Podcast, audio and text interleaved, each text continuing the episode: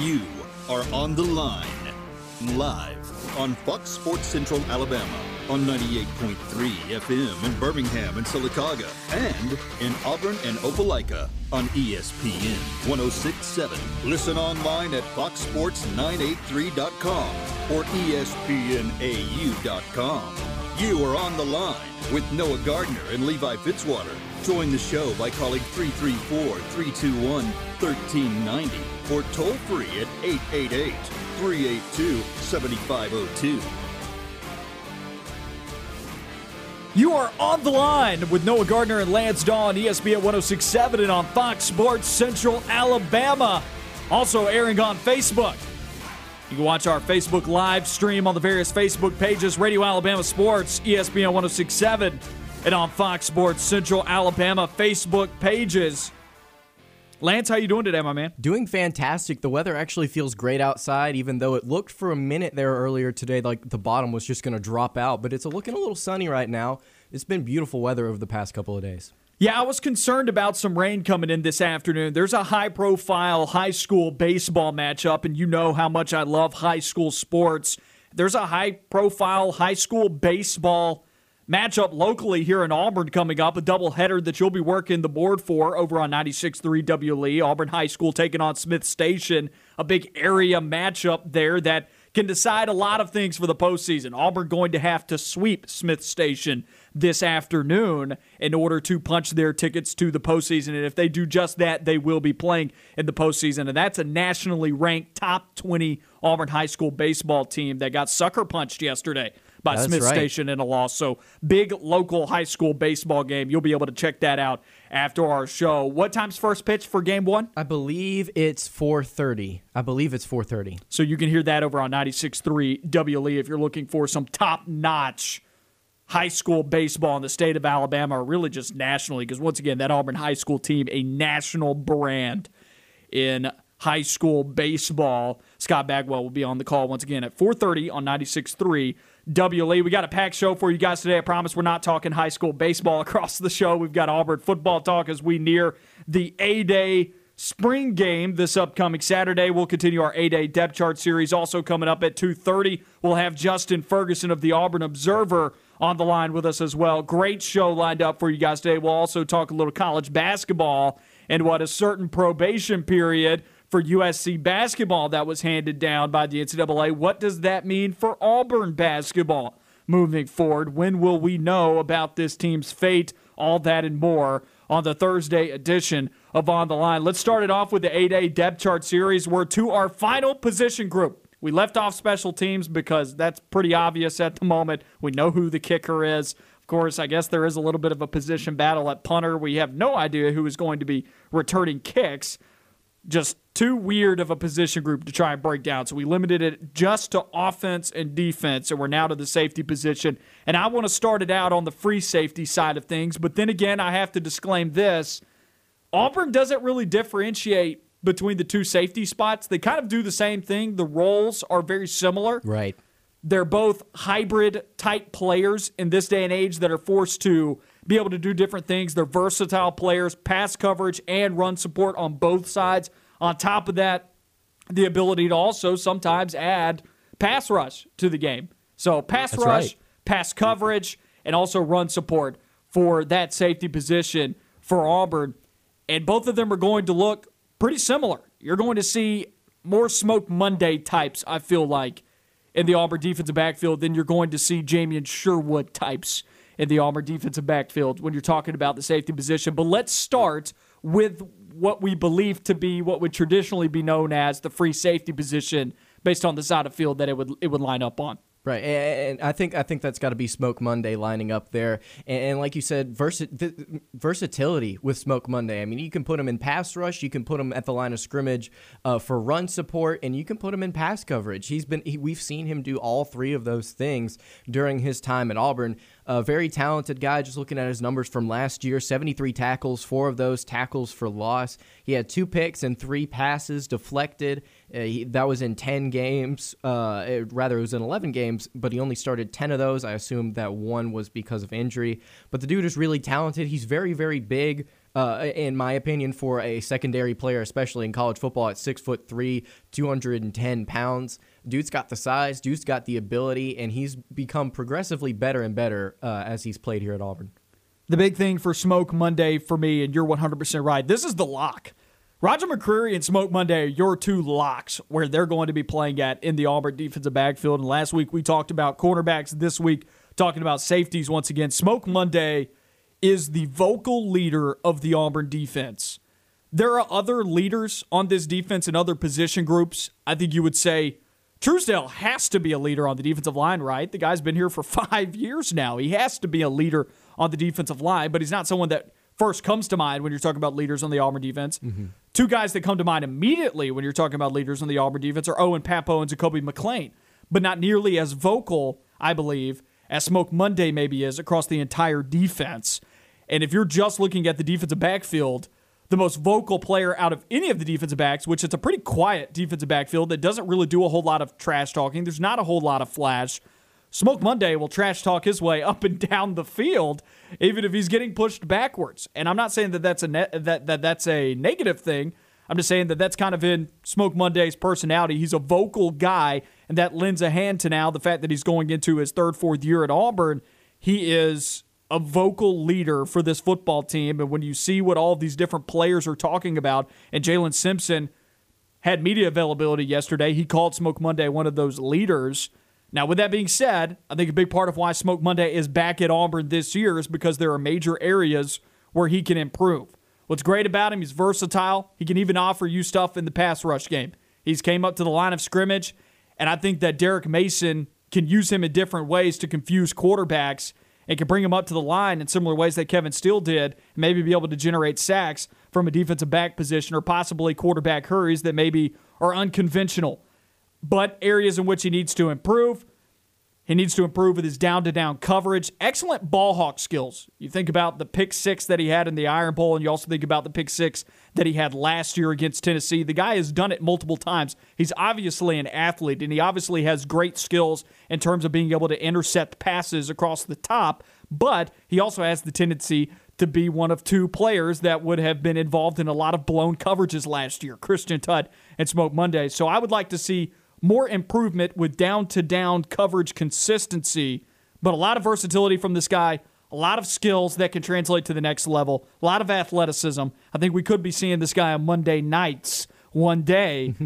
play on words with his last name, of course. Smoke Monday's talented. There's just areas in which he can improve too. Yeah, I I, I agree with you. Um, as far as his his vocal leadership goes, I think that's just that's natural for the position. I think a lot of defensive 100%. backs like to talk trash, and I'm actually very thankful that a lot of Auburn's don't. I think that's something fantastic that both Zac Etheridge and Derek Mason are going to bring to this group is focus, fundamentals. We've talked about this for for two or three weeks now. I think these guys are going to bring more of a business like mentality, like Pappoe and McClain do to their work ethic instead of trash talking. Although there there there is there, I'm not saying that it's wrong. I'm not saying that what what Smoke likes to do is wrong. I'm just saying that I do like that mentality where it's just like let's just go out Somebody's there. Somebody's got to be done. like that. Somebody right? does have to be the vocal leader though on the defense, and I'm very happy that we do have Monday to do that. As far as areas that he can improve, I've talked about this. I think I talked about it on yesterday's show. He's got to improve on his lateral movement. He's got to be able to get sideline to sideline a little bit better. He's got really tight hips.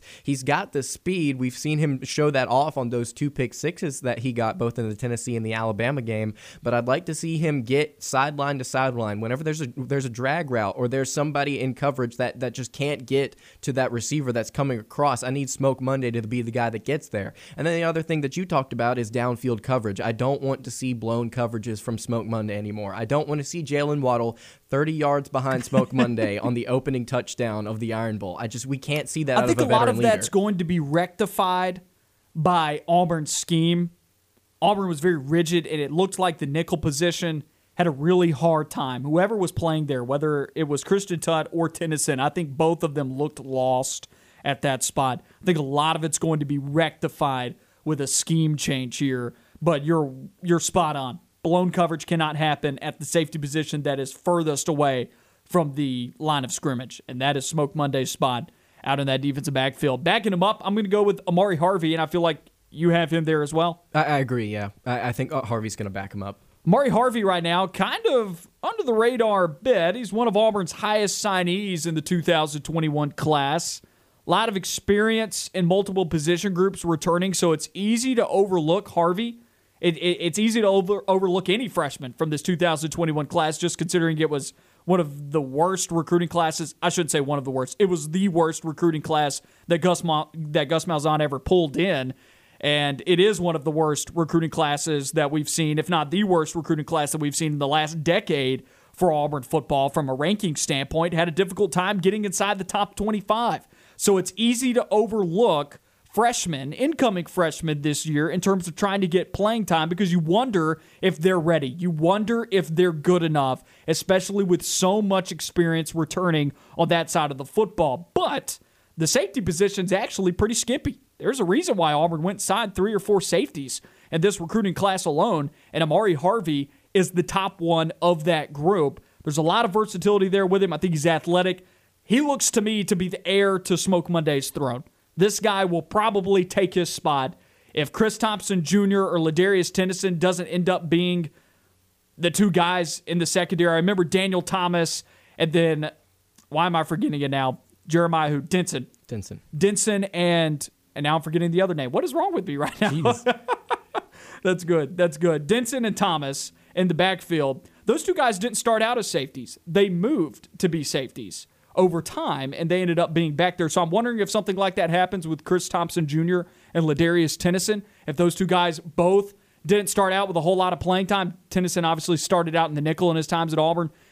Chris Thompson Jr. has started out at the safety position, but I'm wondering if just because they're your two best guys – if they end up being the future safeties over Amari Harvey, maybe getting there over time. But in terms of play style right now, Amari Harvey's skill set, and he's undersized, he's like 5 foot 10, 170, needs to bulk up a little bit, but his athleticism and his skill set being a ball hawk very lends similar. a hand to, to be very similar. Yes, to Smoke Monday. Yeah, I completely agree with you. Harvey, a four star prospect out of Tallahassee, Florida. Like you mentioned, undersized, 5'10, 170. Whenever I was looking at 247 to just kind of get like just an assessment of what this guy can do, there were a lot of things that they, they were hard on him about. It's like his size was definitely one of them. Uh, he And rightfully so. 170 is not good enough for safety in college. Right. Apparently, he he has speed. He he doesn't have enough speed. He leaves something to be desired in that in that category. But what I saw from film and what what 24/7 Sports was harping on is this guy's natural ability to just get to the football. He's just got that football IQ. And you mentioned about the return game. If he can put on a little bit more weight and get a little bit more speed added to this game, I think he's going to be the guys returning kicks and returning punts for Auburn in the in the upcoming future because he like just like Smoke Monday, he's a ball hawk. He does great with the ball in his hands. He's got great movement from sideline to sideline. Um, but uh, he he's just a natural playmaker and I do think we'll see him kind of back Smoke Monday up. But for future long term plans, I, not only do I think he's going to be starting safety, but I do think he's going to be returning punts for sure. And I'm not sure about kickoffs just yet, but he will be playing special teams as well. For me, the biggest threat to Amari Harvey's playing time in the defensive backfield is Ladarius Tennison and Chris Thompson Jr. And the point that I was trying to make a few moments ago that I'm now going to make more eloquently is we have seen players moved from the quarterback the cornerback position. I was almost more eloquent. The cornerback position to the safety position. We've seen guys move around that cornerback spot and then end up as safeties by the time they ended their career at Auburn. Now, Right. that was in the Malzahn regime that had a tendency to play guys out of position, but we've already seen this with Tennison. Tennison on the roster. We'll get to the strong safety position in a bit. Tennison on the roster is listed as a safety. He played nickel corner last year at Auburn. He was a he was a relief corner for Auburn last year in that defensive backfield, and he got on the field sparingly. But when he did, he impressed people. Tennison moving to the safety position. We've also heard positive things about Chris Thompson Jr., a younger safety in this group. And considering Auburn does not differentiate between its two safety spots, and they both are going to be doing pretty much the same thing, if Auburn likes Tennison and Thompson Jr. more when Smoke Monday leaves, I wouldn't be shocked. Considering Tennison and Thompson Jr. will have more experience over Harvey, I would not be shocked if they ended up becoming your two safeties. Similar to how Daniel Thomas and Jeremiah Dinson both started out as corners at Auburn and ended up playing in pseudo safety roles for Auburn by the time that they left. Yeah, as far as uh, experience goes at this safety position outside of Tennison, who who who played nickelback last season, so I'm talking about safety position last season. As far as experience goes, Chris, Chris Thompson's the next guy up. Yeah, eight, ta- only eight tackles in six games. He's listed at 6'2", 205. I do like that size compared to both Harvey and Tennison. But as far as Tennison's experience goes, I mean, he in his time that he was able to get with Tutt out uh, with an injury uh, he played pretty solid 21 total tackles in about, what, five or six games last season. Uh, listed at 5'10, 195. I'm not I'm not mad at that size. I do like having taller safeties. I, I just prefer that. Uh, I, I, think it's really good, especially you're going to have ball hawks like Smoke Monday. Um, but I, I think Auburn does have potential. They just don't have experience at that safety spot. And you could go with any of these three guys behind Monday. You could go with Thompson. You could go with Harvey. You could go with Tennison. And like you mentioned, simply because Thompson and Tennison have more experience than Harvey, I would not be surprised if they were the two starters moving forward. That being said, there is talent here, and I think Harvey's definitely does have a shot. But if I'm going to rank the safeties as far as depth goes, I would say Monday. I would say Harvey right now Thompson and Tennison, and simply because the only reason I'm putting Tennison at four is because I do think he will see Nickelback more often than any of those other three players.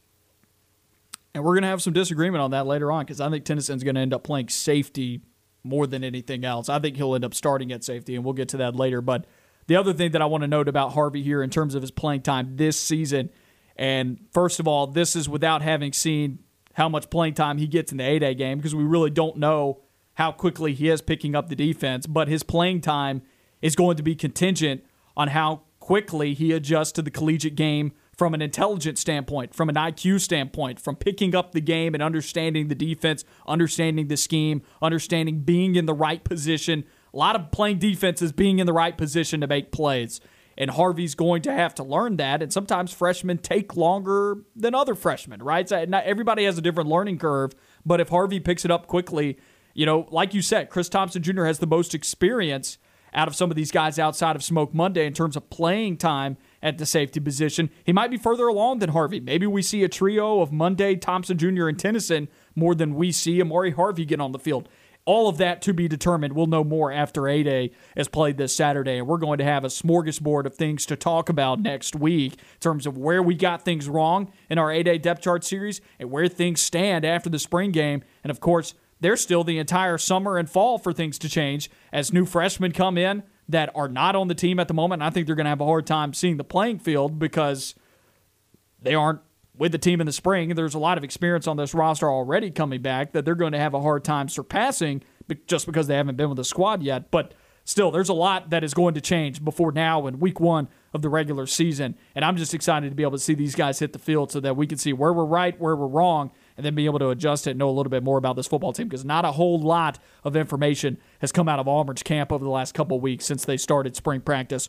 We'll continue with more of On the Line on the other side of this break. Going to talk a little Auburn baseball. The Iron Bowl is headed to the baseball diamond. We'll talk about that on the other side of this break.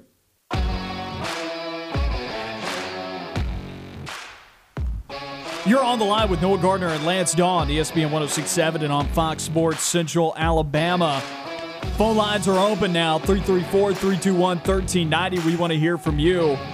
Whatever's on your mind in the sports world, Auburn related, whatever you want to talk about, call in at 334 321 1390. Find Lance and I on Twitter at Point Gardner at Intern Jaws. Lance, any update on the Twitter handle search because you're looking to change your handle. You're no longer an intern. Have to remind you of that every day. That's right. you have to every single day. You're like, "Where's the Twitter handle, dude?" We were t- we were sitting in the in the 94.3 room earlier, joking about some potential uh, some potential candidates.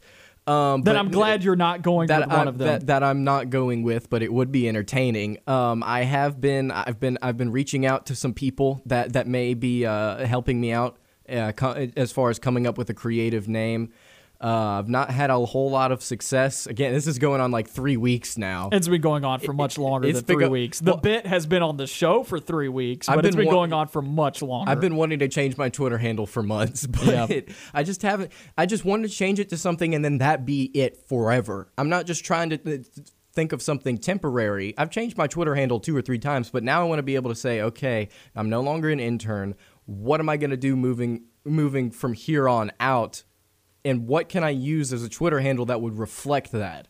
and I just haven't found anything that's creative and doesn't sound cheesy or cringy.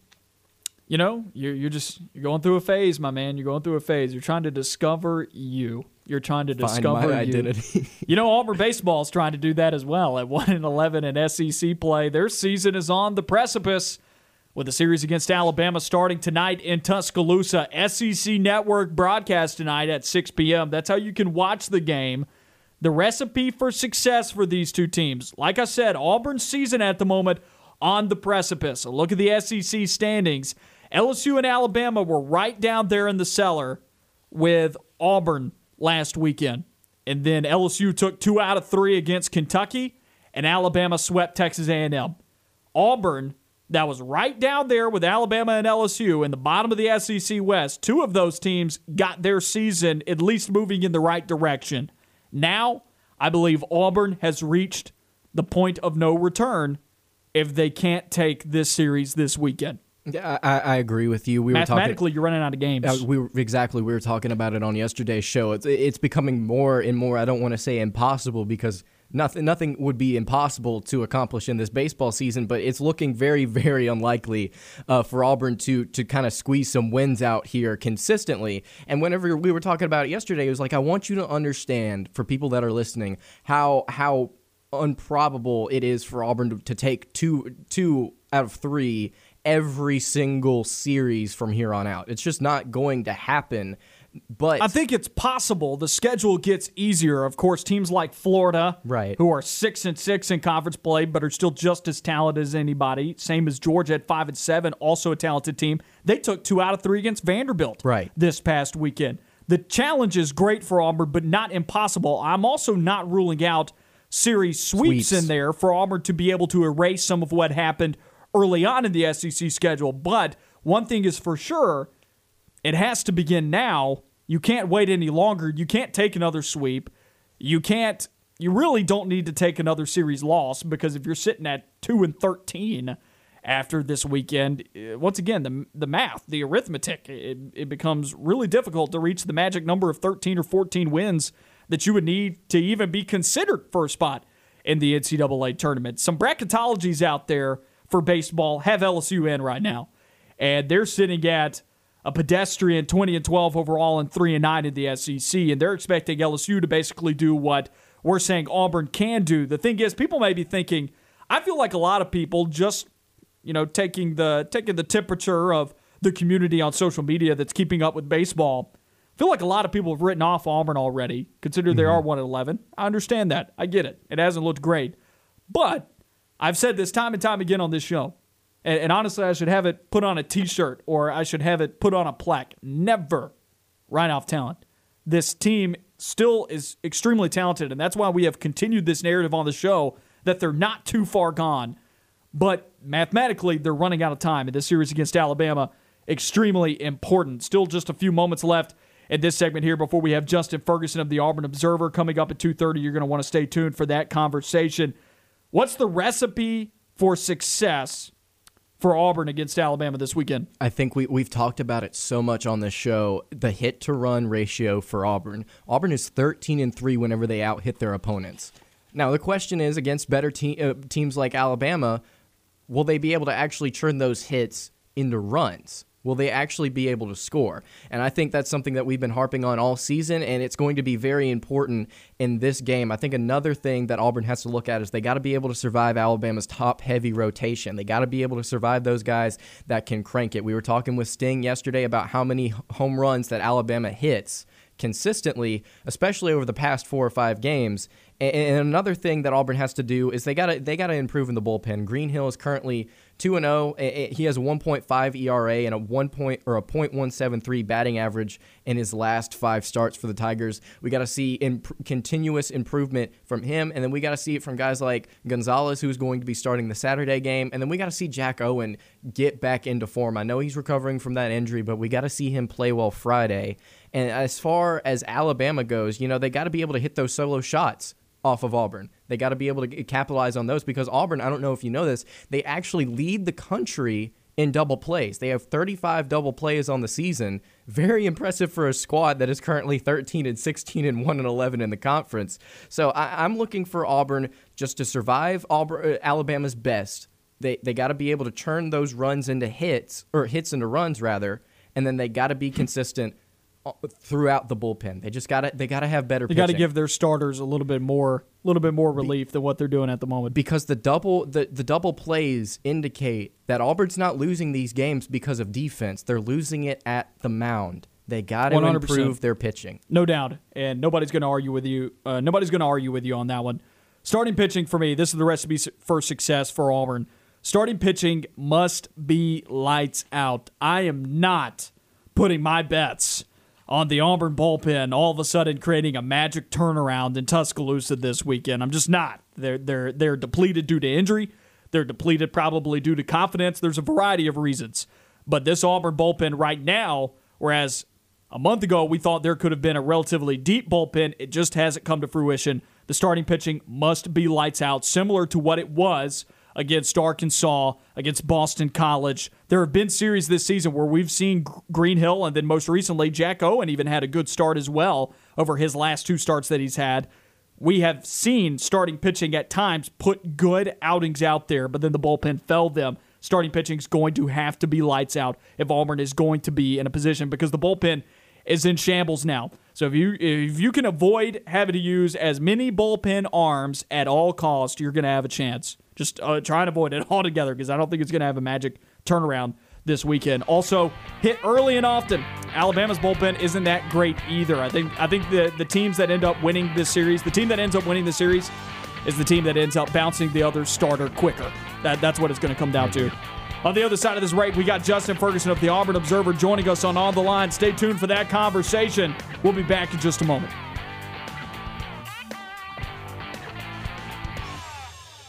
Stay on the line. More of the show when we come back.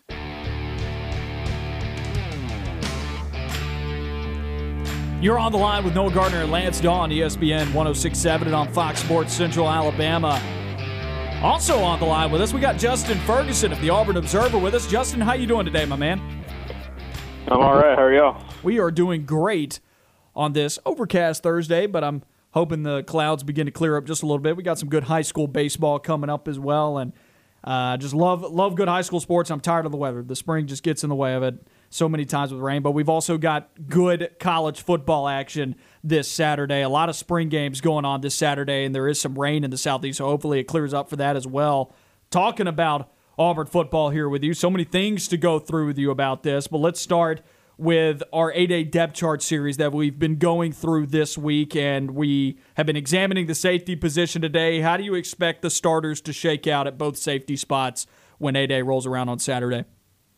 Yeah, right now it's it's looking like it's going to be Smoke Monday and Ladarius Tennison back there at safety. Auburn doesn't have a ton of safeties on the roster right now, especially not healthy ones. Uh, but moving Tennison back from nickel to safety not only created a cornerback spot opening uh, that you know via the Nehemiah Pritchett move to the inside. Uh, and Tennison's done a really good job this spring of really forming a, a good connection over the top of the defense with uh, with Smoke Monday. It was a position he played a lot in high school. Uh, so getting back there to more of his his natural uh, uh, spot, I think, is going to be you know pretty big for them. Uh, and then you also have to you know keep an eye on a guy like Chris Thompson Jr. See how he shakes out there at safety moving forward for Auburn. But yeah, at the moment uh, you know, a lot of Auburn fans should expect that Monday and Tennison pairing to be the one, not only uh, at the end of the uh, during A Day, but I think that's going to be the one heading into the fall. In what ways do you think the safety position will change under Derek Mason in comparison to how Auburn used it under Kevin Steele? Actually, I think safety might be the one position group that doesn't change. It doesn't change a ton from what we had under uh, what we saw a lot under um, Kevin Steele, and it's because they both had similar philosophies on how they wanted to use safeties. Um, and, and basically, the the mo back there with the versatility is, you know, make sure that either safety can play any either role. Um, you know, be be versatile, be able to do some of everything. Whether you're the quote unquote free safety or the strong safety in the formation, you see them going back and forth. And I think that's what they're going to want to do this year, and that's what they did with under Kevin Steele. That was a lot of what uh, uh, uh, what they did with uh, Smoke Monday and Jamien Sherwood, and you can go back to Daniel Thomas and Tray Matthews and a lot of a lot of safeties you know, under Kevin Steele kind of ran that. It's that you wouldn't need to be able to do everything. That's a necessity in this defense. But for the safeties of the position, especially for a guy like Smoke Monday, it's something you're already really used to. Uh, that you can kind of, you know, move around back there uh, depending on the situation, depending on the play call. And I think that's going to be something that there's a lot of new to this Auburn defense, uh, you know, this this year. But I think that that versatility of the safety spot is going to be something that, that continues. Speaking of some new players that are being added to this defense uh, this season, Amari Harvey, I want to get your thoughts on him. What do you see from him throughout this spring camp so far, and how often do you expect for us to see him on A Day? Yeah, Ahmari Harvey's an interesting case because he has been wearing that yellow uh, non-contact uh, jersey in practice. Uh, picked up a you know slight injury and actually opened camp uh, with that. Uh, something he had over over the winter. Um, so you know he hasn't been you know the the first few weeks of spring practices he hadn't been doing a ton in terms of um, you know full contact work just because um, they're wanting to kind of protect him at this point. So I'll be curious to see if they hold him out tomorrow if he's or they feel like he's ready to go enough uh, to to get it going. But this is a really talented player. Um, he reminds me a, a lot of kind of Chris Thompson Jr. when Auburn picked him up. Very physical safety, uh, likes to run and hit hard um, over the top of that defense. I think he's going to be able to learn a lot behind Smoke. Um, I think Ladarius Tennison, you, know, you can kind of model your game after kind of what they want to do. And yeah, if he can end up being a guy that plays a decent bit or, or gets in the rotation, I should say, as that kind of second string safety with Chris Thompson.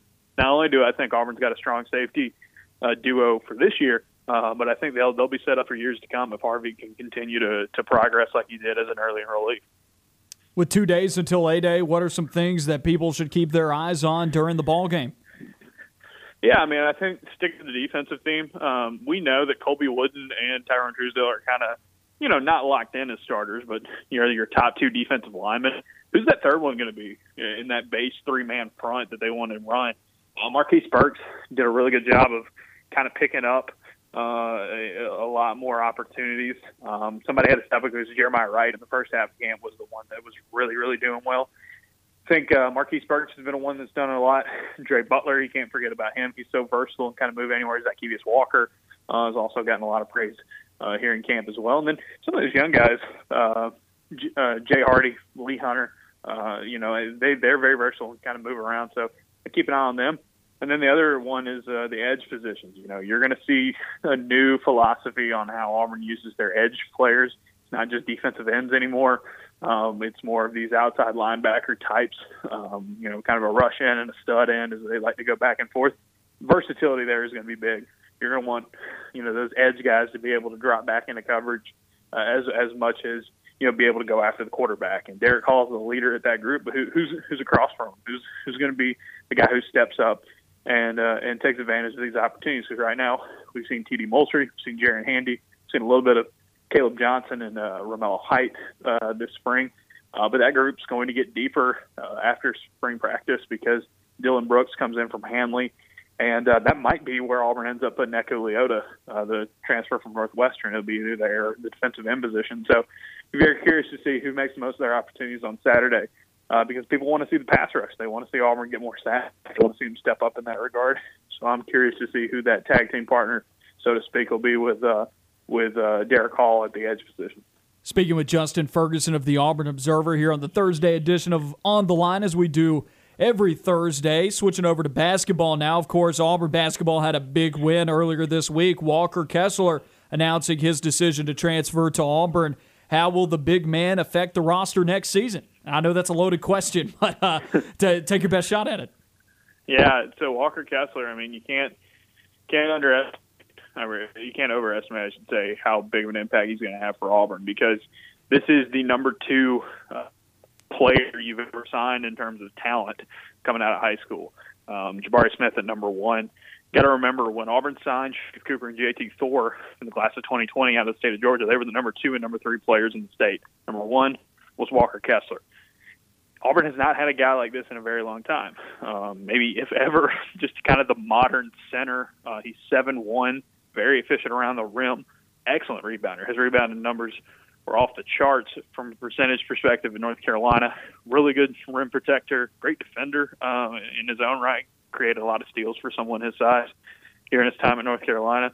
And uh, he's got a little bit of range. Uh, he, he will step outside and shoot it. He's got a decent mid range, um, pretty good passer as well from the five spot. So I think he's a perfect fit for what Auburn wants to do with their big men.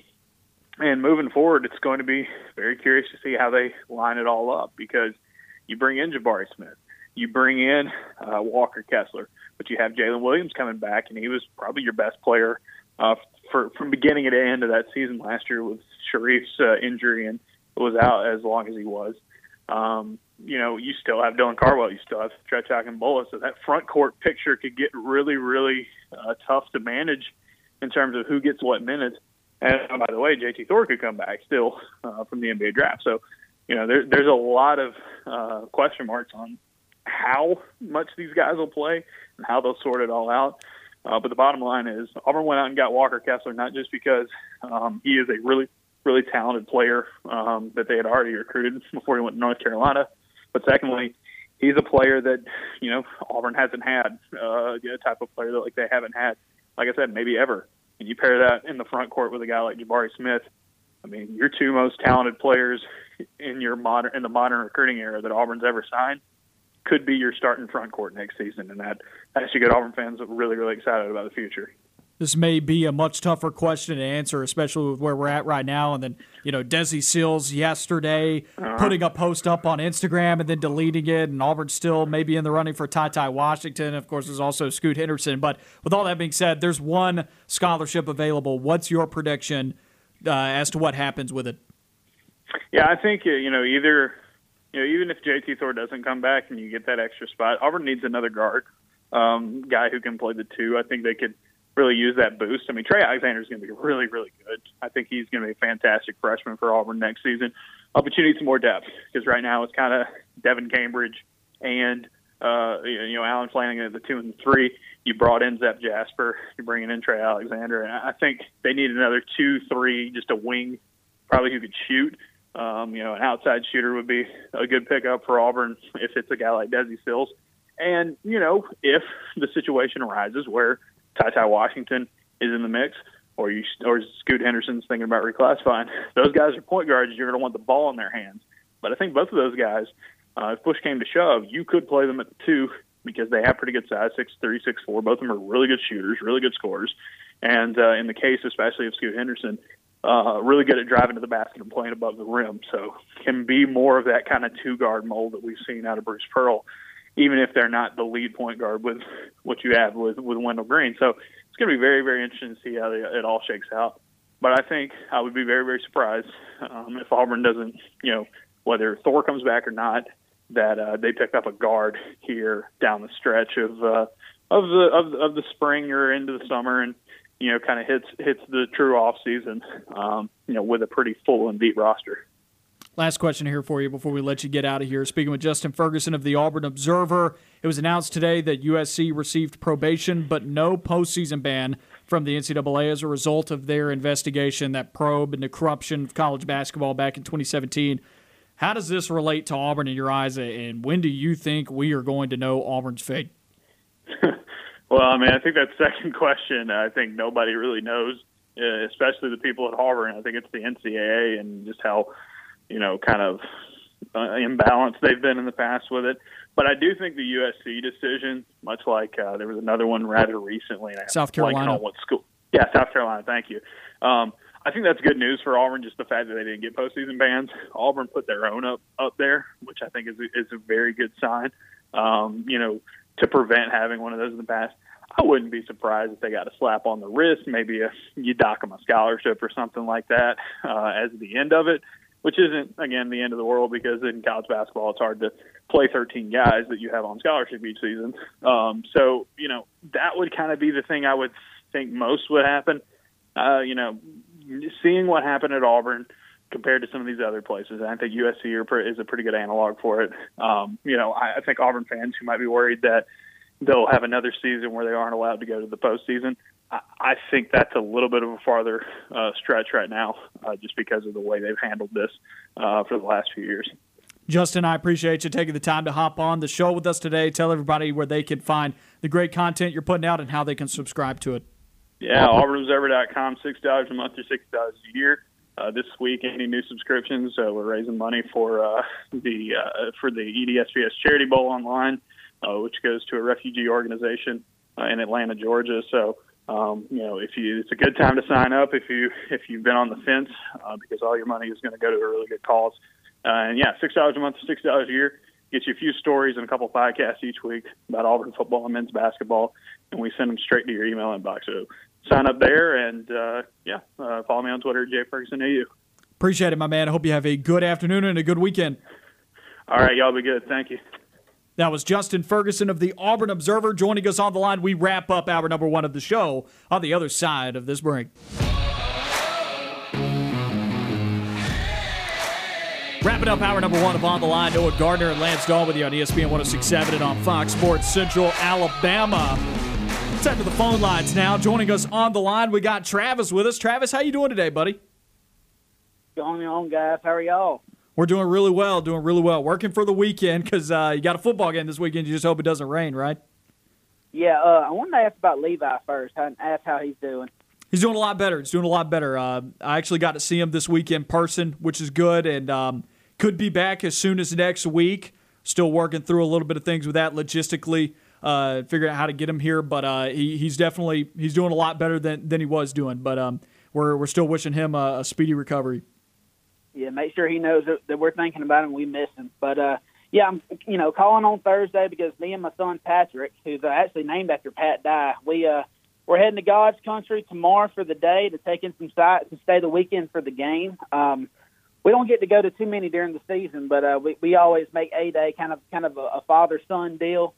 Um, and and you know, I what I'm looking for tomorrow is all offensively because I'm not near as worried about Derek Mason as I am Mike Bobo. I don't think Bobo's really been relevant since 2012 at Georgia, and uh, and so I'm looking at the offense as a whole, more you know, more specifically, who's going to block with Brandon Council being out, and you know, who's going to catch the ball from Bo Nix? Can y'all provide any insight on who's who's gonna who's gonna be the starting five offensive linemen running with the ones, and who's going to be the big time receivers we have to look forward to this year? Unfortunately, a lot of Auburn folks don't want to hear what I'm about to say, but I think the starting five of the offensive line is going to be the exact same starting five that you had last year, with the exception of Council, who's hurt, and I think you see Keiondre Jones slot in at right guard. That, that, that's just what we've heard all spring. But then again, after they had their spring break off a week ago, there hasn't really been a whole lot of conversation about the offensive line, and I would imagine that's when we would have seen a lot of rotation there. So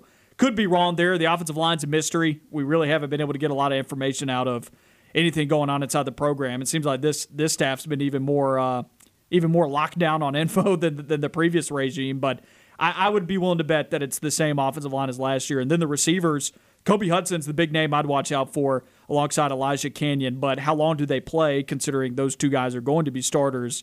That's the big thing. Maybe Caylin Newton has a big day, considering he'll be playing for a long time. You know, because you're going to see the backups more than the starters. And, and I imagine we leave the A-Day game tomorrow with some spring fling or, or the A-Day game on Saturday for that matter. I, I, believe we probably leave with some spring fling with a receiver who tears it up, has a big game, but it, it isn't going to be a factor when the regular season rolls around. Maybe Javarius Johnson's another guy like that, but uh, because they're going to play longer than than the main guys. Right. Yeah, and uh, you know, I think Auburn's got some good players on the defensive line, but I don't think there's any world beaters. So if, you see Bo or Dematrius Davis or whoever getting pressured, you know, I think that could be a, a bad sign for Auburn. But no, I, I was listening to the show on Tuesday, and you said Auburn would be eight and four at worst. I, you know, I, I just I have a hard time convincing myself of that. I think eight and four might be the ceiling for this team because as, as good as Auburn's personnel might be on the defense side of the ball, in this day and age in college, you got to score points to win. And, and you know, I think teams are really going to rely or focus on shutting down the run, shutting down Tank, and I mean, you got to think there's seven games next year where Auburn may be at a coaching disadvantage. Coaching still matters, and especially in the SEC.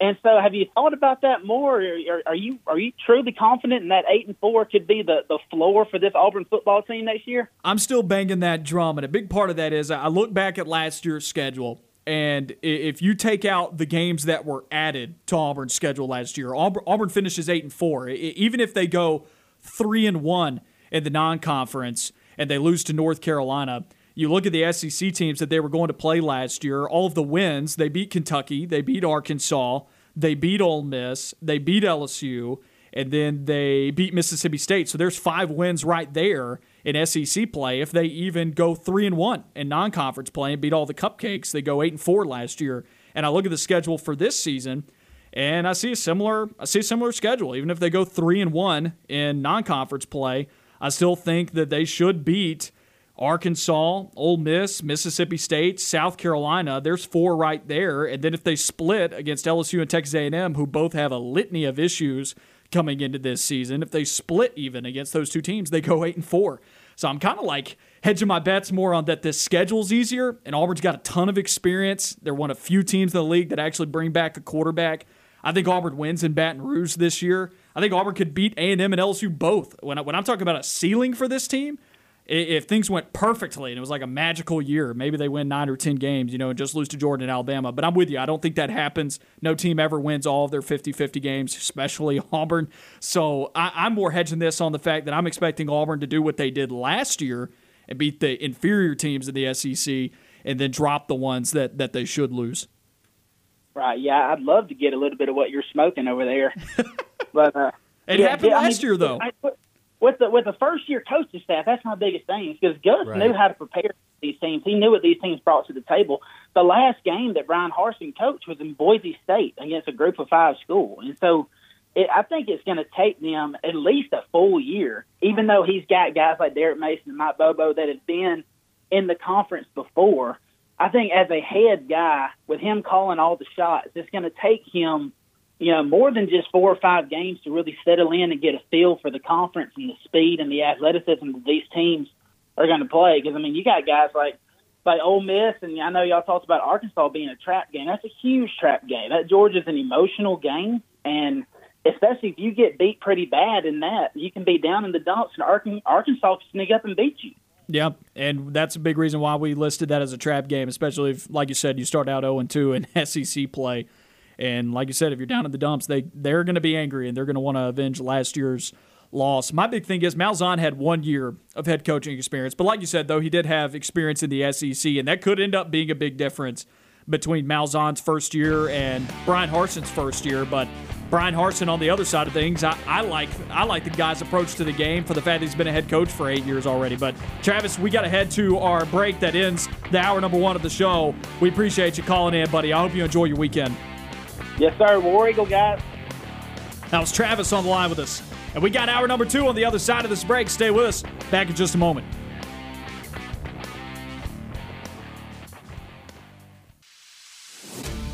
You are on the line, live on Fox Sports Central Alabama on 98.3 FM in Birmingham and Sylacauga, and in Auburn and Opelika on ESPN 1067. Listen online at foxsports983.com or ESPNAU.com. You are on the line with Noah Gardner and Levi Fitzwater. Join the show by calling 334 321 1390 or toll free at 888 382 7502. Hour number two of On the Line, Noah Gardner and Lance Dawe with you on ESPN 1067 and on Fox Sports Central Alabama. Follow Fox Sports Central Alabama on Facebook to keep up with the latest going on in sports. On the Line, The Drive with Bill Cameron, analysis, news, and more, all on Fox Sports Central Alabama on foxsports983.com and on Facebook. That's foxsports983.com. Big thank you to Travis who called in in our previous segment. I love that conversation, and I love that people want to talk with me about that and the fact that I'm banging the drum on Auburn's floor this upcoming year. I'm saying Auburn will at least go eight and four this upcoming season. I'm willing to say that and stick my neck out on that because I believe this team is that talented, and we'll continue to talk about that prediction all throughout the offseason and then getting ready for the regular season. Maybe I can generate some optimism in the Auburn fan base because just because there was a coaching change I don't believe this team got worse, but maybe maybe the coaching change does affect some things in some of those 50-50 games. But we'll see. I'm very high up on this coaching staff's knowledge of the game of football and their vision. Maybe I'm just drinking the Kool-Aid, but Once again, thank you to Travis, and you can call in as well. Phone lines are open 334 321 1390. We want to hear from you. Once again, 334 321 1390. Had Justin Ferguson on as well in hour number one. If you missed that conversation, go and find the podcast wherever you get your podcast. Starting off hour number two, the same way we started off hour number one, but a different position. We're doing our A-Day depth chart series, talking about the safeties. We've already ran through one side of the safety position with Smoke Monday and Ahmari Harvey at what we would call the free safety spot, but on the Auburn depth chart, there will be no differentiation between the two safety positions. They're pretty much going to do the same thing. Now we're moving to the spot where Auburn lost Jamien Sherwood, what would be most notably called the strong safety position if it was called something. The strong safety spot in the Auburn defensive backfield now having to replace Jamien Sherwood. Who is your top guy at the strong safety position, Lance? So I've kind of waffled back and forth between these two guys, kind of debating between Chris Thompson Jr. and Ladarius Tennison. And you and I have opposite views on this. And I, I, would like for you to kind of like pull me into your boat here because I understand where you're coming from. There's room. I have a really hard time putting Ladarius Tennison over Chris Thompson simply because Ladarius, that's not his natural position. He just played so much of nickel behind Tutt last season, and I just think and Thompson even, has more experience on him at safety. And I understand that Tennison did get to play last year, probably more than Thompson as far as just overall playing time goes, and his, his numbers reflect that. I Is there believe. a way you can find that in terms of snaps? I'm not. I, I probably could. I could probably look at SEC StatCat. It'd probably take me a hot minute, but just looking at tackles, you know, PFF might have it as well. P, Pro Football Focus might have as well. I can take a look at that in just a little bit. But Tennison had 21 tackles, Chris Thompson had eight. They both appeared, I believe, in the same amount of games. Um, as far as snaps, I'm not really sure where that's at. Again, I'd have to take a look at it. But Tennison, I just I don't see. I, I understand Mason is hyping him up as a safety. I understand the website has him at safety. I just don't see him overtaking Chris Thompson consistently at that position because I just see him more as a nickelback because that's just where I've watched him play. That's fine. Ignore the facts. Ignore the facts and say that he's playing the same position as an early 2000s rock band. J- j- fine, go, go ahead. uh, which is a good rock band at that. That might be my hottest take of the show because everybody likes to everybody likes to hate on Nickelback and I don't know why. I, I, like it. It's good music. I just like doing it because everybody else thinks it's funny, and it's just like really funny whenever I see someone else hating on Nickelback. It's just entertaining. Although I don't dislike their music, they have some exactly. really good stuff. So why are you hating on them? I don't know. It's just Be more. You, Lance. It's more of a meme. I do. I listen to their music every now and then, but whenever it comes to just like just them in general, I'll just just make fun of them because it's just funny. Another figure like that. It seems like a lot of people like to make fun of Guy Fieri, but like the dude, the dude does a lot of good. It seems. He, I've, he, I've gives, never disliked Guy Fieri. He, he, gives restaurants free publicity on his TV shows. I like his TV shows. All, all the, the, the guy's got frosted tips and he likes food. The Come only on. the only problem is I can never watch a Food Network show or like Diners, Drive-ins, and Dives, the show that he does. I can never watch it without eating myself. I just can't do it. What about Guy's grocery games? Oh, I can't watch. I can't watch that without food either. I got to be able to eat while watching other people make food and eat. I watch Guys Grocery Games. It's a pretty good show. Pretty good show. Pretty good actually. show. I like it. Food I Network's do. got some good stuff, y'all. I like to cook sometimes. Uh, my wife just texted me, so I know she's listening to the show, and she is calling me out right now. She's like, "No way, you do not like to cook." Uh, you don't. I, I, like to cook some things from scratch. I, I, feel like I'm cheating if I'm if I'm microwaving something. Yeah, she just LOL'd. She also said that she likes both of those things, Nickelback and, and, and Guy Fieri. Maybe that's why we're married. Maybe we're married out, out of that common interest. maybe I don't know. But talking about the strong safety position for Auburn football, you're not in the Tennison boat. I am. And maybe you're just ignoring the facts at the moment, but he's listed as a safety, so he's not playing nickelback. If he was going to play nickelback, he would be a cornerback. All right? He would be. Plain and simple. So I don't think that we see him really hardly there at all. I think it's more likely that you see Jaylin Simpson and Nehemiah Pritchett and some other quarterbacks end up there. Maybe Dreshun Miller. Other guys are going to rotate in and around that nickelback position. Uh, you could see rotation for cornerbacks falling around. They could be given a specific man to man matchup, the cornerback position could, and you could see corners rotate in and around all season long throughout that spot. I don't even know if that's hammered down going into the going into the A-Day game. So there's a lot to learn about the nickelback position in itself on Saturday alone when you're watching that and how the cornerback position is affected by it. But the safety spot, I think Tennison is there. Derek Mason speaks highly of him. I'm in the camp that doesn't see him playing the nickel whatsoever. He looked lost at times in the nickel last year, I felt like. Who did it, though? So that's not me blaming Tennison. That's just, I think the scheme failed him. He's listed as a safety once again on the website. If he was listed at cornerback, I would definitely think differently here. But this coaching staff appears to be really high up on the guy. The players seem to be really high up on the guy. They all think this dude's going to be legit one day. For me, that puts him ahead of Chris Thompson Jr. But both of these guys are going to offer more in coverage and mobility than their predecessor, Jamien Sherwood. Whoever's playing there, I think they will offer more in coverage than Jamien Sherwood did, and that is going to help out this Auburn defense a lot in terms of not getting the top blown off of the defense. But with that being said, I'll go to my number two here. Since you and I are discussing Tennison versus Thompson, because those are our one and twos here, I will go ahead and talk about Chris Thompson Jr. He's my two.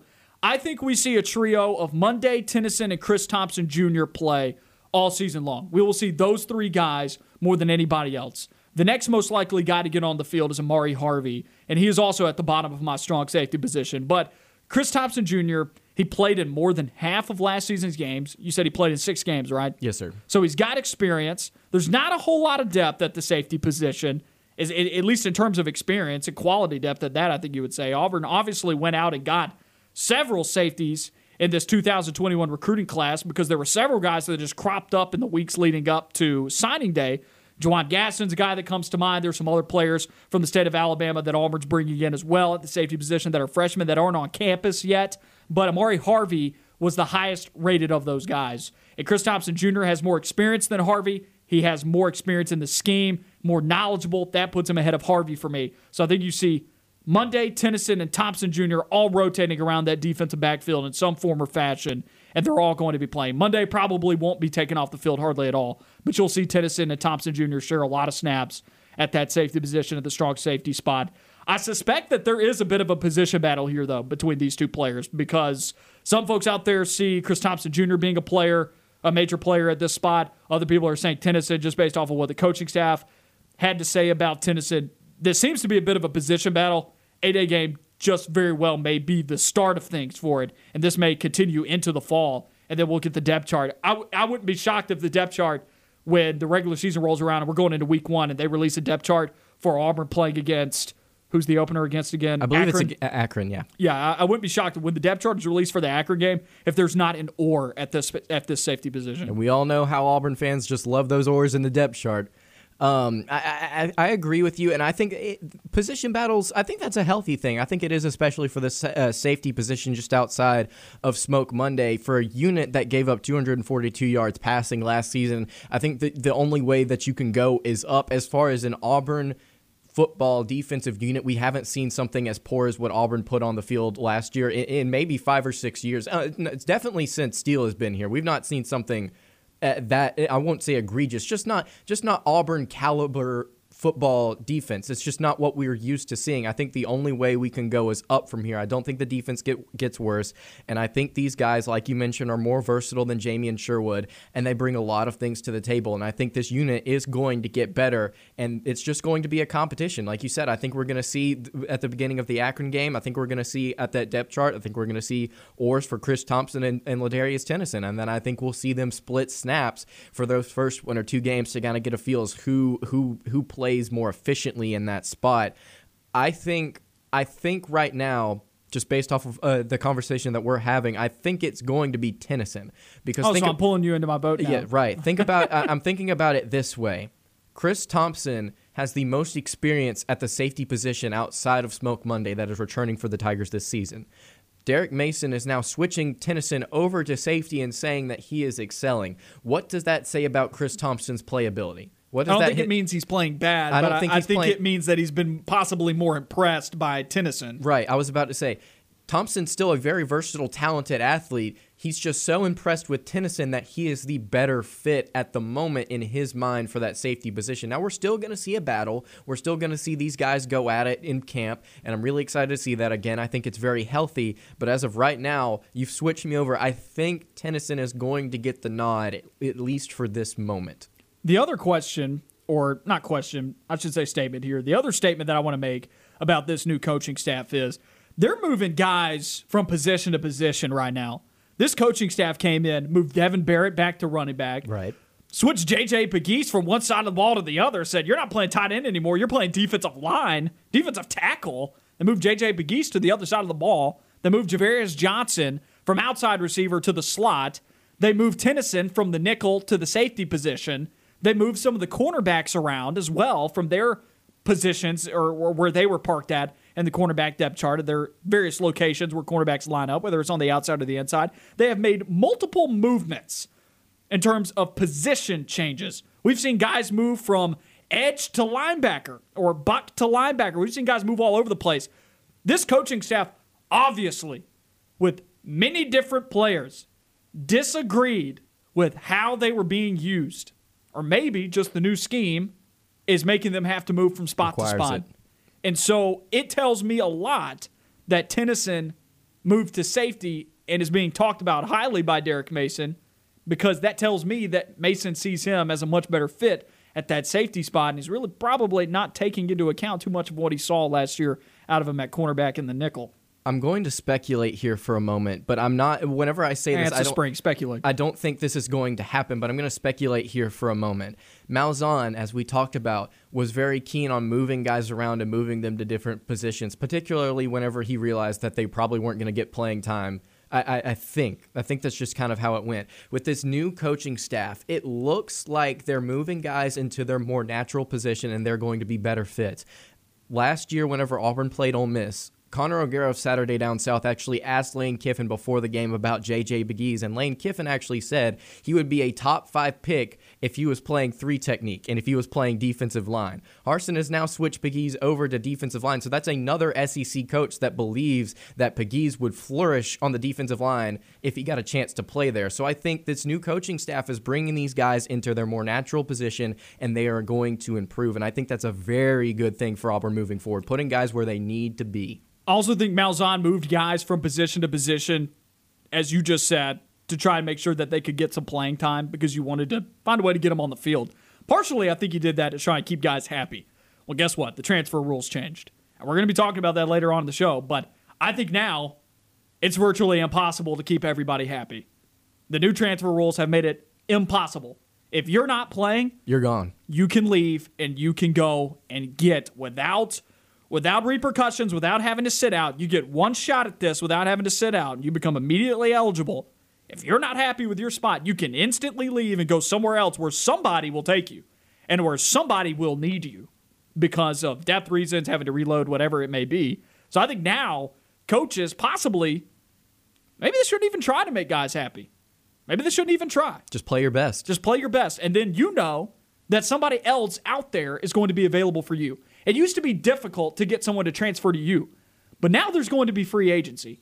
Now you are going to get to look in the transfer portal and you're going to be able to see a nice helping of players out there that can come and help you out. That can come into your that can come into your program that you can go and recruit. And so maybe coaches shouldn't be as afraid of guys leaving as maybe they seem to be at the moment because just as easily they should be able to go out and recruit That's and right. bring in guys to help them. So why would you be worried about losing a depth piece? There are definitely two different sides to this argument, and I'm really excited to get to talk about it later as far as parity goes in both college football and basketball, because there are a lot of different things that you got to be able to take into account as far as this one time transfer rule go- goes, because I think it's going to weaken group of five teams in the end, but there's a long road to get to that, and we'll talk about that later. USC basketball given probation by the NCAA, but they avoid a postseason ban. Lucky. Is this a good thing for Auburn basketball? We talk about it on the other side of this break. Also, phone lines are open 334 321 1390. We want to hear from you. Anything on your mind? A day game, anything Auburn related. Baseball's got a big series against Alabama. The Iron Ball headed to the baseball diamond. We still have a packed show for you guys. 45 minutes left in it. We're just getting started.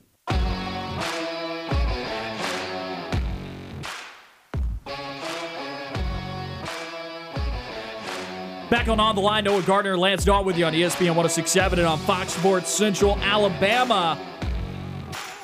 319 here on On the Line. Coming up at 4, you got the drive with Bill Cameron, Dan Peck. They'll take your calls just like they do every day. We'll take your calls as well 334 321 1390. Whatever's on your mind.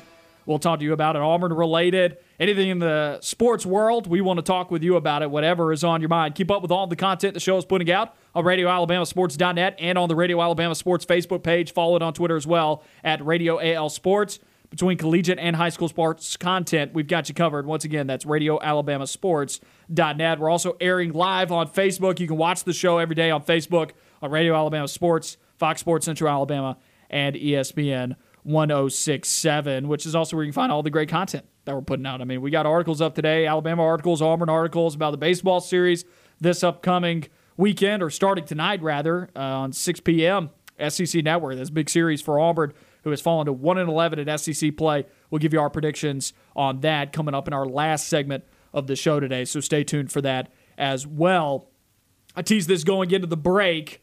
USC men's basketball program has been put on two years probation as a result of former assistant coach Tony Bland accepting bribes to steer players to certain business managers and financial advisors once they turned pro. USC fined $5,000 plus 1 of the men's basketball program budget, and the NCAA accepted previous recruiting restrictions that were self imposed by the university. USC dodging a postseason ban, and you know that this is pretty much like they're. I mean, they're home free now. I mean, this is the definition of a slap on the wrist. I mean, it, it's nothing. So It's don't do it again. Don't, Don't do, do it again. again. Hey, bad. But Don't what do does this again. mean for Auburn? Um, so we were talking about this earlier, and I, I my initial gut reaction was like, well, this kind of puts under Auburn under the radar as far as where the NCAA is looking, right? And then you and I got to discuss, well, how does this reflect as far as Auburn's case goes? It just depends on where they fall on the spectrum, Right. right? Like Of Oklahoma discipline. State got a postseason ban, Right. And they appealed theirs, and that's how they and they appealed it like right before the the season started or whatever. I, I can't remember they appealed it, but the appeal was even continuing into March this year. And because the appeal process was going on, Oklahoma State, with considerably one of their most talented teams that they've had in the last 10 years, got to play in the postseason. They played in the NCAA tournament. And I think Oklahoma State would now be like, well, Cade Cunningham's gone. Yeah, we're Go fine. Yeah, Yeah. go ahead. Give it to us. You know, they, they at least got to play this year. But Oklahoma State was possibly on the more dangerous of the notice of allegations level in terms of what happened in this corruption scandal in college basketball. It just depends on where the NCAA views Auburn on the spectrum. And we don't have enough information available publicly to be able to know. Like, it's believed, you know, that, that or, or it was written several years ago, two years ago, I believe, back in 2019. It was written that Auburn expected to get a notice of allegations, but those notice of allegations were never were reported publicly. We don't know anything about that. Right. We don't know. And so, a- a- and nobody knows. But if there is, we don't know to what degree that those notice of allegations, you know, we we don't know what those allegations, to what degree they are. If it's, if all that is around the Auburn program is what you know already about Chuck Person, then I would say that Auburn is more more closely aligned with USC and South Carolina on the spectrum of discipline. Could evade a postseason ban and just get what has previously been accepted that Auburn, you know, used as a self-imposed postseason ban this year. What restrictions they self-imposed on them this season could be used as you know slap on the wrist, and then you get couple years of probation, which basically means that the NCAA is watching you. I agree. I think I think it is going to to play out like that. I don't see Auburn giving themselves a postseason ban and the NCAA not accepting it if they didn't give USC a postseason ban. Period. I think they're I think that I think they're going to accept that. Unless things are really, really bad. Which again, That we don't know we anything just, about. We don't know about. There's And I'm not been, just saying that. I really don't know. there, there's just not been anything that's been said publicly. And so we're just speculating as far as concerned because there definitely is a degree of discipline that the NCAA can dish out, both in the USC, in the in the Louisville case, in the Oklahoma State case. Uh, but I believe it's going to be more minor. I think that's going to be some minor charges, and the NCAA is probably going to fine Auburn a little bit. I don't know if they're necessarily going to be taking away scholarships or anything like that, or they're going to be sitting players out. I don't see why they would, but I think it's going to be minor. I just don't see a postseason ban coming. And part of that belief is because I just don't want it to happen because this is building up to be one of, if not the best team that Auburn has ever had in program history. You know, and maybe you see Auburn do what Oklahoma State did. And Ride it out. yeah, Uh, or, try or, or appeal appeal, it. it. and then just try and get into the postseason this year because this could truly be a special team. But, you know, one, a one year postseason ban and, and a reduction of one or two scholarships does not decimate the Auburn basketball program. It's not the death penalty, it does not decimate it. But it would, I believe, hurt it more to miss the tournament this year than than to miss it in the future. Absolutely. Because this is such a talented team, and you have sold these recruits on coming and playing at the university. They've amassed the most talented team we have seen from a from a recruiting rating standpoint. The most talented team that we have seen at once at Auburn University since probably the 80s or ever. The most talented team that we have seen. And it would it would undermine all that if they if they don't play in the postseason. And not only that, we're getting we're I don't want to say anything official. I don't want to get anything confirmed, but we are hearing rumors and murmurs about Scoot Henderson and his potential as far as reclassifying. I don't want to say anything for sure because I don't anything I don't think anything is set in stone. But there are rumors going around right now. We had not heard anything. For, rumors for, about that for, for well, months though. But just based off what I had seen, there there I hadn't seen anything for two or three weeks. Just quiet. Okay. And, and if anything, had been leaning towards more of well, Scoot maybe potentially not reclassifying, and he probably doesn't. He's not going to sign with Auburn.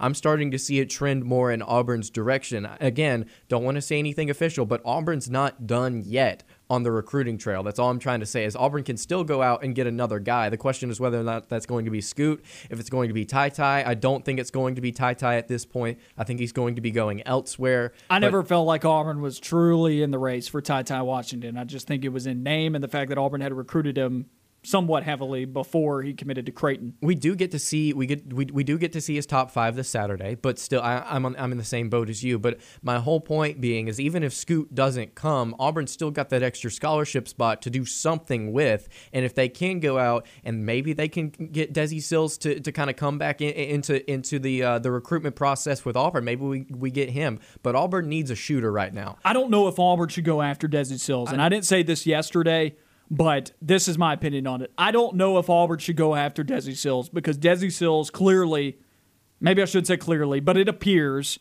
Desi Sills wants to be the focal point of wherever he's going to play basketball.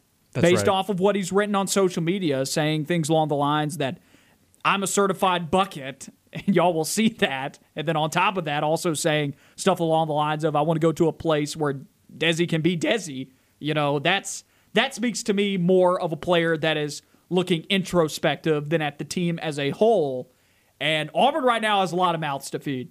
And Desi Sills would not be in the top two names of that list. Right. And Maybe somebody- three, but I think Allen Flanigan's every bit as good of a scorer as he is. If you look at last season, Allen Flanigan was a much better player than Desi Sills was, Desi Sills was from start to finish. he would be overshadowed immediately by both Jabari Smith and Allen Flanigan, and then you could make arguments Walker Kessler, for, hold for, on, for no, Ar- Walker, Kessler, and Jabari Smith, and then I think you would say Allen Flanigan. I think it's Walker Kessler and Jabari Smith. Boom, that's one and two for So you believe that Walker Kessler will start and be more productive uh, than than uh, Sills would potentially at the two? I think Auburn has a big part of recruiting Walker Kessler and why Walker Kessler is coming to Auburn, not returning to Carolina, because Carolina wanted to make a push for him to say, hey, Garrison Brooks is leaving. This is this is your front court now, right? Like we recruited you to come play here, stay with Tar Heel Nation. Auburn's got this guy coming here, but I think because they they are selling this guy, you are going to be a major. You're going to get to play the game of basketball the way you want to play the game of basketball. You're not going to be restricted in it. You're going to have a good time doing it, and you're going to be one of the major mouths that we feed on the offensive side of the ball. So that's three guys right there that would Yep. would, would overshadow Sills, and I agree with you. I now You've I- also got a ball dominant point guard as well coming Right. to Auburn. Wendell Green Wendell was a ball dominant player at Eastern Kentucky. shot it took a lot of shots uh, just watching his film and something that i'm not necessarily thrilled about is he shot 39% from both the field and from three and that was telling me that tells me he was taking a lot of shots inside the paint and a lot of drives and you see he's really good at it You have to be an unselfish player to play on this basketball team next year, or else there's going to be chemistry issues because there are a lot of there's a lot of alphas on this team. A lot of alphas. Not too many not too many players that are going to fade into the background. Now there are some on the bench that are going to be that way. Of course, the entire bench is pretty much going to be secondary to what you're going to see start. But in that starting rotation, there's a lot of guys that would be an alpha on pretty much any team in the SEC. I think it's what made Jared Harper so special is he knew when to turn it on and when to give the ball up to somebody else. He knew in games like Missouri back in 2017 when he was so young, when he had to drop four three-pointers in the last 6 minutes of that game. He knows whenever he's hot, he's going to get the ball and he's going to shoot, but he also knows whenever Auburn's playing teams like North Carolina, Kansas, Tennessee in the SEC tournament, when to dish it out and to give it up to a shooter that's hot. Guys like Chuma Okeke, get it out to the perimeter. That's what made him so special and Green is going to have to be aware of how to do that efficiently this season. Auburn's going to have to figure out how to work together quicker than not because There, there, there's a lot of alphas in that room, and they're going to have to find a way to work together, or else it could look like Kentucky over the past couple of years. Oh, gracious. More of On the Line on the other side of this break. Stay with us here on ESPN 1067 and on Fox Sports Central Alabama. Stay on the line. More of the show when we come back.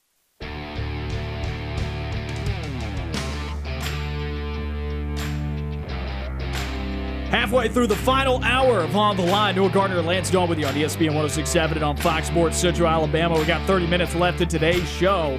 Then it'll be the drive with Bill Cameron and Dan Pack taking your calls. We're taking your calls also 334 321 1390.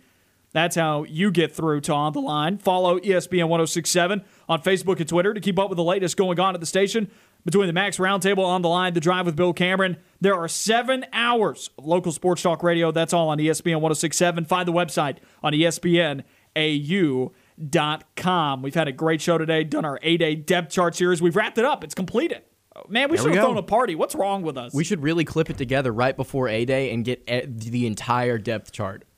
That would be a lot of going be a- back, man. That would be like two months. This has Oh, been two months in the in the making. And then we're going to get to Start do it again in before fall camp starts. This is going to be exciting. Yeah, I think we're gonna do a much more abridged version when we do this again in the fall or Mm-hmm. something like that. I don't, I don't know if we should do it on a week to week basis. Maybe we do it in the uh, across two weeks or something like that. Maybe we do it all in one show because I don't know that the depth chart's going to change a lot from what we see on A Day tomorrow. I think our it, what's going to be fun. And I keep saying tomorrow. It feels like Friday. It's Thursday. Two days from now, A Day. I think what we see roll out will change very, very, very limit. Like, there will be very limited changes. I feel like, if any at all. But I'm just excited to see it because I want to know where we were right, where we were wrong, and actually know how guys are lining up. It's different hearing about it versus seeing about it. So I am looking forward to A Day in a couple of days just to be able to check that and know how this team looks because there, there's big differences in scheme now from what Auburn was doing a year ago under the Gus Malzahn regime. Massive differences in scheme between those two coaching staffs on both sides of the ball. I mean, both offense and defense overhauls on the uh, as, as far as scheme is concerned. Offense is going to look a whole lot more modern, a whole lot more pro style. And then the defense is shifting entirely from a different front. You're moving from the 4 3 to the 3 Right. 4. That, that, those are massive changes that it appears this team is handling pretty well, but we won't know for sure until we see them line it up and hit each other for a little bit on Saturday. Hopefully the rain stays away because I know a lot of people are going to want to enjoy that ball game and getting to have capacity, uh, a 40% capacity crowd, which most of the time A-Day doesn't hit 40% capacity anyway, so I don't think it's a big deal, you know, but a lot of a lot of folks are going to try and come in, I would assume. And it's something else that I think is going to change under this regime, and I, I think it's a lot of pe- more people want it to happen less than it's necessarily going to happen immediately. And I think it's, it starts and ends with the offensive line, and that changes a lot of different things with this football team because it affects quarterback play and it affects how efficient your running game is as well. Think about it. Think about it like this: everybody in year three is expecting, but I, believe most of the fan bases. I'm just speculating here. Most of the fan base is expecting Bo Nix to become more a more efficient passer and just a, a better quarterback overall and fix his mechanical issues and different things like that. As as far as that goes. I don't know if we're necessarily going to see it if his offensive line does not get better at pass blocking. It's, it, it, it has to for him to get better. He's got to be able to have time in the pocket and be able to sit back there and make the throws that we know that he's capable of making. We see so many different times, we've seen so many different times over the last two seasons where Bo Nix has made just an incredible throw. That that cor- that throw in the corner to Sal Cannella in the Iron Bowl, that's just a dot. It- we've seen over the throw shoulders in that same Iron Bowl to, to Seth Williams. We've seen him make talented only five star quarterback plays and throws, eh, but he's not going to be able to do it consistently unless he gets an offensive line. It's the same with Tank Bigsby. He is incredibly elusive. He's very like he's very much so like on Johnson, except on Johnson can't do what Tank Bigsby can do. It's in the name. He's a tank. He can run you over. I think I think he's more efficient at that. He's going to have to have an offensive line that's better at run blocking. This offensive line, it's it has to improve and it should improve. Whenever I was talking earlier about this is an Auburn level defense that like we've not seen we didn't see last year. We didn't see an auburn level defense. We need to see an auburn level offensive line. We need to see an sec caliber line in order for this team to go out there and compete because you can't hang it all out on the defense. You were able to do it in 2019 whenever bo nix was developing. You were able to do it in 2019 whenever you didn't necessarily have a fantastic running back room with JaTarvious whitlow. But you not, you're not going to be able to do it this year because we saw how bad it was last year whenever you did you weren't weren't able to sustain drives and your defense was left out to dry. 240 yards passing is not going to cut it in this league, and I understand we're shifting. We're shifting to a more pass oriented offense outside of Georgia. Everybody in everybody else in the SEC is doing it, but you have to be able to contain the pass in order to sustain success in this league. And it starts with the offensive line. That secondary, it starts with the offensive line. Can they sustain drives and can they stay on the field? Just a fun fact, or not a fun fact. Negative fun fact should just just preface to say not a fun fact. but when you start talking about Bo Nix, it made me think about this. Talking about seeing him maybe receive a jump in completion percentage, become a more efficient passer, right? I was like, I just some, for some reason what popped in my brain, a, a, light bulb went off. I was like, "Good gracious, Jeremy Johnson had a better completion percentage than Bo Nix." He for did. some reason, he that did. just popped up in my brain.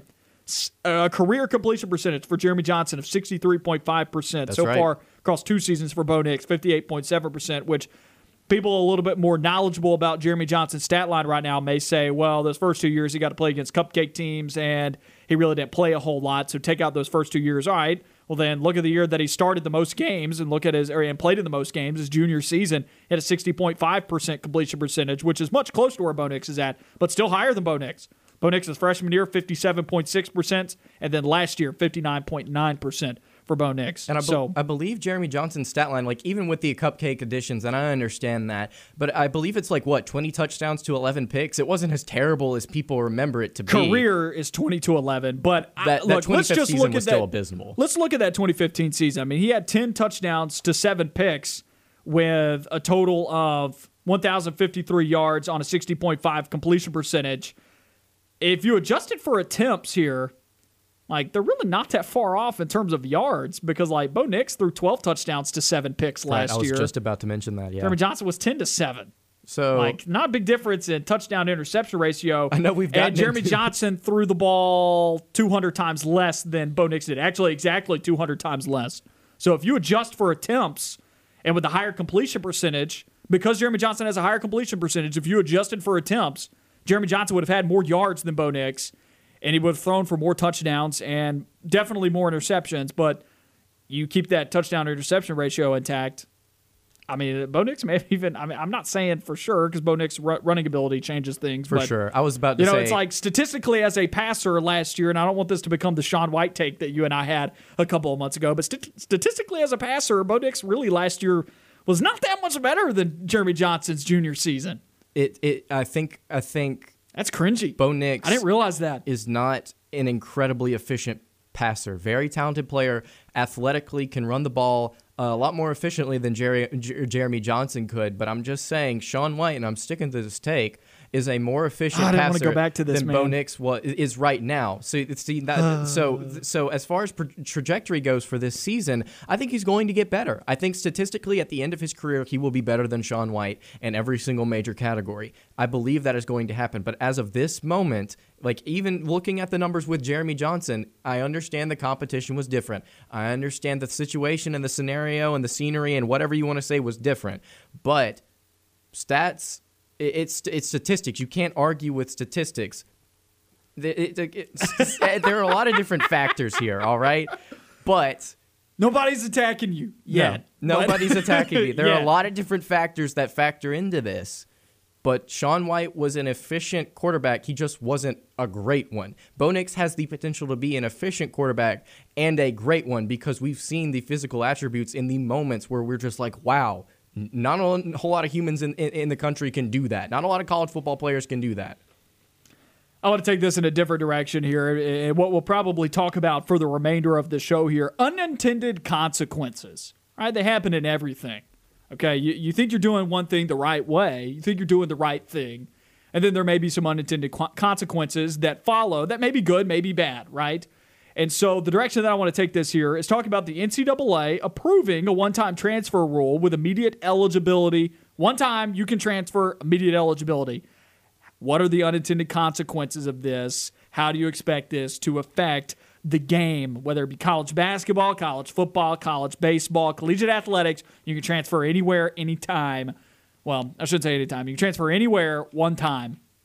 So I hate to be so negative, but we've talked about this a, a lot. And I, I'll I'm- try and be positive about it I'm- just to play devil's advocate then. I'm calling it free agency. It's not a transfer portal. It's free agency for the ability for these kids to transfer to wherever they want to. It's it's just like NFL free agency. I think the issues that immediately come with that are it makes the group of five weaker, and there are a couple different scenarios that could play out as far as where the mass exodus goes. Does it go to group of five or does it go to power five? Because if I'm somebody like what was the defensive end that we had a couple of years ago that was a five star that transferred to Maryland? What was it? Byron Cowart. Byron Cowart. If we have a guy like him and he transfers to, let's say, Maryland, he'd probably want to go to a Power Five school over a team like Florida Atlantic. And I think that's where the mass is going to go. Is they're going to say, let's go to a Power Five school because we're going to be we're going to have more publicity. I think it's the same thing with Group of Five kids that are really talented. They'll want to transfer and go to a, a to a, a premier school and a premier conference because they're going to get seen more and they're probably going to get to shine on a team that's much better than At least the the team that best they were group already of on. five players will. Right, the best will. And so I think that's going to take away the parity that was kind of in college basketball. I don't believe there's any parity whatsoever in college uh, college football, but it's going to to to to make the gap bigger in my opinion. So I want I want to go in a couple directions of this. Then the first thing is you said that there is going to be it's going to be like free agency, and I'm playing devil's advocate here. You, nothing that you just said I believe to be wrong. I, I think what you've just said i- is true. There there is going to be more transfers. That's number one on my list by default. There is going to be more transfers because now there is not a major barrier restricting these guys from transferring one time. If they want to go and improve their situation in collegiate athletics, they can do just that when you bring up the word free agency, and I was thinking about this earlier before the show, some of the most exciting times in the offseason in professional athletics is free agency. NBA free agency is a hoot. We, we're, we're getting Woj bombs for, for days leading up to NBA free agency, right? And then it hits midnight, and then bang, everything starts happening, you know? And it's an exciting time to see where all these guys are moving. I think it does make the offseason more exciting. I believe that too. I think that can also be true with more transfers occur- uh, occurring. I agree, and then uh, to couple to couple that to go along with it, you see guys like Tr- Jalen Hurts transfer. You know what that does for teams like Oklahoma? It boosts their ratings. It boosts it boosts sales and, and anything that you would want to name. Whenever you bring in a talented guy, you're gonna get more viewership. You not only just the player, but you the the team. You're gonna get more publicity, and I think that's a good thing. It's just the better teams are going to be getting that publicity. But an unintended consequence here is with this fun free agency offseason and everything, I think there might be less allegiance inside programs with coaching staffs and mm-hmm. programs to their current players. Right. I think we've already seen it this year in college basketball recently. Four guys left the Auburn program at the end of the year. Sharife Cooper went to the NBA. Justin Powell leaves. I think that was more of a Justin Powell thing than an Auburn thing. But Javon Franklin and Jamal Johnson to me speaks more to, hey guys, y'all probably aren't playing, right? We want to go bring in some new guys. And I think in the future, maybe you see programs who, yes, are on the hook with these scholarships. And maybe they, you know, and yes, they are on the hook with these scholarships. Like these guys don't have to leave, but Auburn can still, or any other team can still bring in players, bring in transfers that can usurp these guys' playing time, right? Right. And so I think that there could be less allegiance to current players on your roster. You can just straight up cut guys. Say, hey, like at the end of the year, like scholarships renew on a year to year basis. At the end of the year, just be like, hey, it's not working. Cut. And then boom, you bring in some transfers from somewhere else. You dip into the transfer portal to recruit positions that maybe aren't performing. So I think there's going to be less allegiance to underperforming or just generally less allegiance to current players on your roster, more likely to see current players that are underperforming have to transfer out of a program because they're going to try and bring in new talent that is going to work right away. and everybody's replaceable and then it becomes everybody's replaceable easily everybody everybody can still in the past they've been able to transfer and do whatever. They've just had to get waivers and stuff like that. But now it, the process becomes easier for guys to to to come in and to leave programs. And I don't think that's necessarily a good thing both for the players and for the coaching staffs because whenever I'm recruiting a kid and I'm saying you're going to be my guy. You're going to come and you're going to play and you're going to be a star I just you're you're going to have to to to sit in the rafters for the first season because you're so young and inexperienced. And I've got guys ahead of you that I've I've pledged allegiance to that are going to get playing time that freshman doesn't get playing time in his first year and then he can just up and leave like that. He should be able to. He should be. He should have to commit if he commits to a program to stay for a year and and and wait it out because that is what he committed himself to. The coach gave him an opportunity to come and succeed at his program. The kid should be loyal and he should have an allegiance to it for at least a year unless there is an outside factor that will that would factor into it, meaning family issues, uh, just it, it, just what whatever you want to say. But I think the majority uh, of, of players should have to be allegiant to their school for a short amount of time before they can just up and transfer wherever they want to. And I'm not going to get in too far into that because there's some things I have a problem with that, some things that I that some things that I may agree with, some things that I do have a problem with, and we're just running out of time in this segment. But the last thing that I'm going to say, another thing that is going to be possibly an unintended consequence, something that we're going to see happen more and more in the future. Top teams are going to be able to reload every year more easily. You no longer are tied to necessarily what you've got on your roster or a limited crop of players transferring out there. Now you're going to be able to reload at all of your position groups because say that you have uh, you know say that you're losing a lot of guys in a certain position group and maybe you just you're not feeling that great about some of the freshmen that are on your roster at that point that are coming up or some of your underclassmen you're going to be able to go out find somebody that's experienced in the transfer portal alabama's going to be over here like oh we just lost our starting left tackle i don't really like the guy who's coming into that spot but there's, hey, look at this left tackle. Penei Sewell's transferring from Oregon. Would you want to come play at the top program in college football? Yep. Yes, he would. Less because that's going to be able to get him into the NFL. So I think I think you see the top teams like Alabama, Ohio State, Clemson, maybe a couple of other teams included in that, Oklahoma to a degree. I think you see those four programs reload more and more easily every single year, and some of the other teams might have a little bit more difficult of time getting some of the top players. But you won't know until you know. We're not going to know anything about how this affects the game until it actually goes through That's right. a couple of recruiting cycles. I don't even think one year's data is going to be enough. It might signal, it might foreshadow some things for the future, but you're just not going to know until until we see a couple of years of this. But I, I will hold to what I said to start this segment. It's going to make the offseason more exciting. Can't that is for sure. It's going to make the offseason a lot more exciting. This has been an exciting time in college basketball uh, sure. with, the, with this offseason. I, I think it's made the offseason, the immediate offseason for college basketball, a whole lot more fun. We'll be back to wrap up the show on the other side of this break. You're listening to On the Line.